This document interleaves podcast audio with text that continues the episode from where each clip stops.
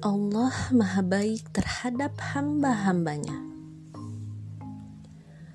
Seorang yang terpandang di kota Riyadh, Arab Saudi, mengabarkan pada saya bahwa pada tahun 1376 Hijriah ada sekelompok laut penduduk wilayah Jabil pergi melaut. Mereka bermaksud untuk menangkap ikan. Selama tiga hari tiga malam, mereka tidak mendapatkan seekor ikan pun. Dan mereka pun tidak meninggalkan sholat lima waktu.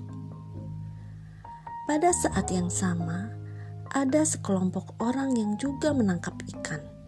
Tapi mereka ini sama sekali tidak pernah bersujud kepada Allah. Tidak pernah melakukan satu sholat pun. Tetapi mereka mendapatkan ikan yang banyak Kelompok yang pertama berkata, Subhanallah, kita sholat tapi tidak berhasil menangkap seekor ikan pun. Sementara mereka yang tidak pernah bersujud kepada Allah, lihatlah hasil tangkapannya. Kemudian dia mengambil sebuah mutiara dan melemparkannya ke tengah laut. Dia berkata, Semoga Allah menggantinya dengan yang lebih baik. Demi Allah, saya tidak akan pernah mengambilnya, karena ini Allah berikan tatkala kita melakukan maksiat kepadanya dengan meninggalkan sholat. Marilah kita sekarang beranjak dari tempat di mana kita melakukan maksiat kepada Allah di dalamnya. Setan pun membisikkan kepada mereka untuk meninggalkan sholat dan bersambut, mereka pun tidak sholat subuh. Lalu zuhur pun ditinggalkan, juga asar. Setelah asar mereka ke laut lagi dan ternyata berhasil menangkap seekor ikan. Mereka mengangkat ikan itu dan membelah perutnya. Ternyata di dalam perut ikan itu terdapat mutiara yang sangat mahal harganya. Salah seorang dari mereka mengambil mutiara itu membolak-baliknya dan mengamatinya. Dan dia pun berkata, Subhanallah, pada saat kita taat kepada Allah, kita tidak mendapatkan apa-apa. Namun ketika kita durhaka kepadanya, kita justru berhasil. Sesungguhnya rezeki yang kita peroleh ini tidak wajar. Mutiara itu dilemparkannya ke laut seraya berkata, Allah akan menggantinya. Demi Allah, aku tidak akan mengambilnya karena kita telah berhasil setelah kita meninggalkan sholat.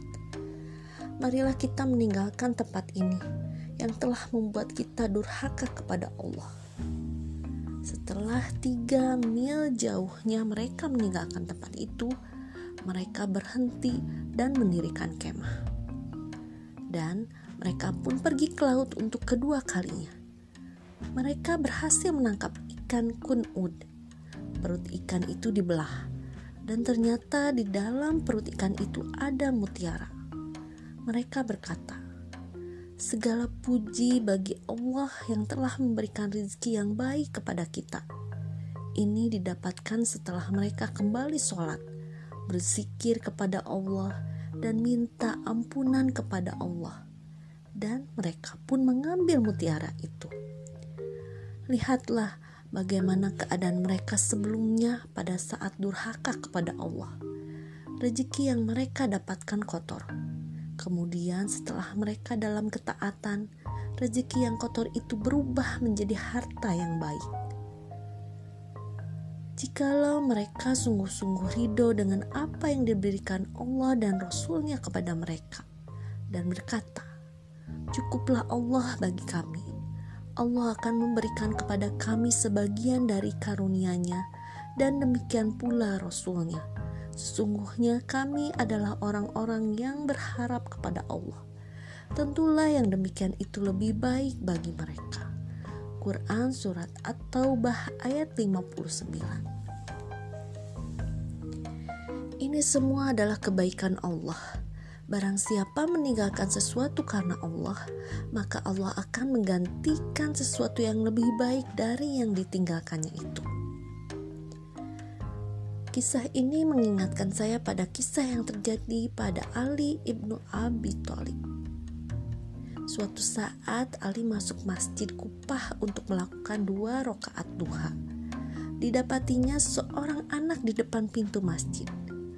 Wahai anak muda, jagalah bigolku. Jenis binatang campuran antara kuda dan keldai.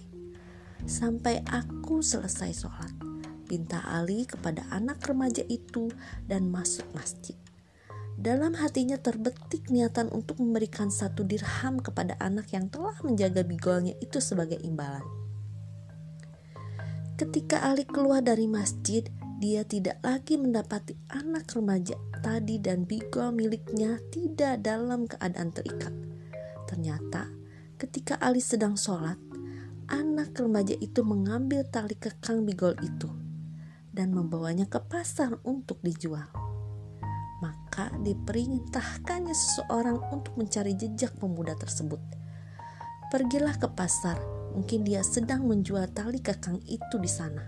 Perintah Ali kepada orang itu.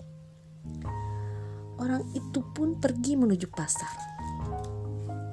Dan benar bahwa ia mendapatkan pemuda tadi sedang menawarkan tali kekang bigol milik Ali orang utusan Ali itu pun membelinya dengan uang satu dirham dan dibawa pulang untuk menemui Ali. Kata Ali, Subhanallah, saya telah berniat memberikan satu dirham yang halal kepadanya. Namun Allah tidak suka kecuali memberikan satu dirham yang haram. Kebaikan Allah itu akan selalu mengikuti hamba-hambanya ke mana pun mereka berada dan pergi kamu tidak berada dalam suatu keadaan dan tidak membaca suatu ayat Al-Quran, dan kamu tidak mengerjakan suatu pekerjaan, melainkan kami menjadi saksi atasmu di waktu kamu melakukannya. Tidak luput dari pengetahuan Robmu, biarpun sebesar zarah atau atom di, di bumi dan di langit. Quran Surat Yunus ayat 61 Allah memberi rezeki dari arah yang tak disangka-sangka. At-Tanuhi dalam bukunya Al-Faraj Ba'da Shidah menuliskan cerita yang sesuai dengan bahasan kita kali ini. Ada seorang laki yang sedang buntu. Semua pintu rezeki ditutup baginya. Bahkan suatu hari dia akan dia dan keluarganya tidak makan karena tidak ada apa-apa di rumahnya. Katanya, pada hari pertama saya dan keluarga saya kelaparan. Pada hari kedua juga sama. Tatkala matahari hampir tenggelam, istri saya berkata pada saya, "Pergilah kamu, pergi dan carilah rizki buat kami atau apa saja yang bisa dimakan." sebab kali ini kita hampir mati. Saya pun teringat pada seorang wanita kerabat dekat saya. Saya ceritakan perihal yang sedang kami alami. Wanita itu berkata, "Tapi di rumah tidak ada apa-apa selain ikan yang telah busuk ini," kata saya. Berikan itu kepada kami, sebab kami hampir mati kelaparan.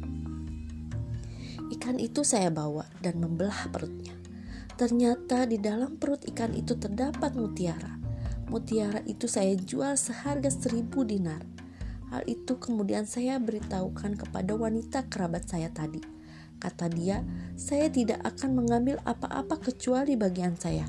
Setelah itu saya menjadi kaya.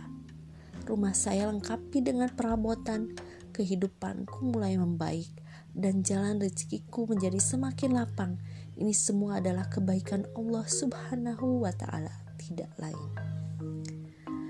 Dan apa saja nikmat yang ada padamu, maka dari Allah lah datangnya.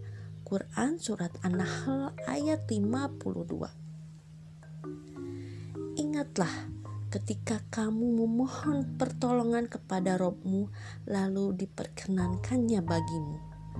Quran Surat Al-Anfal ayat 9 Dikutip dari buku La tahzan jangan bersedih karya Dr.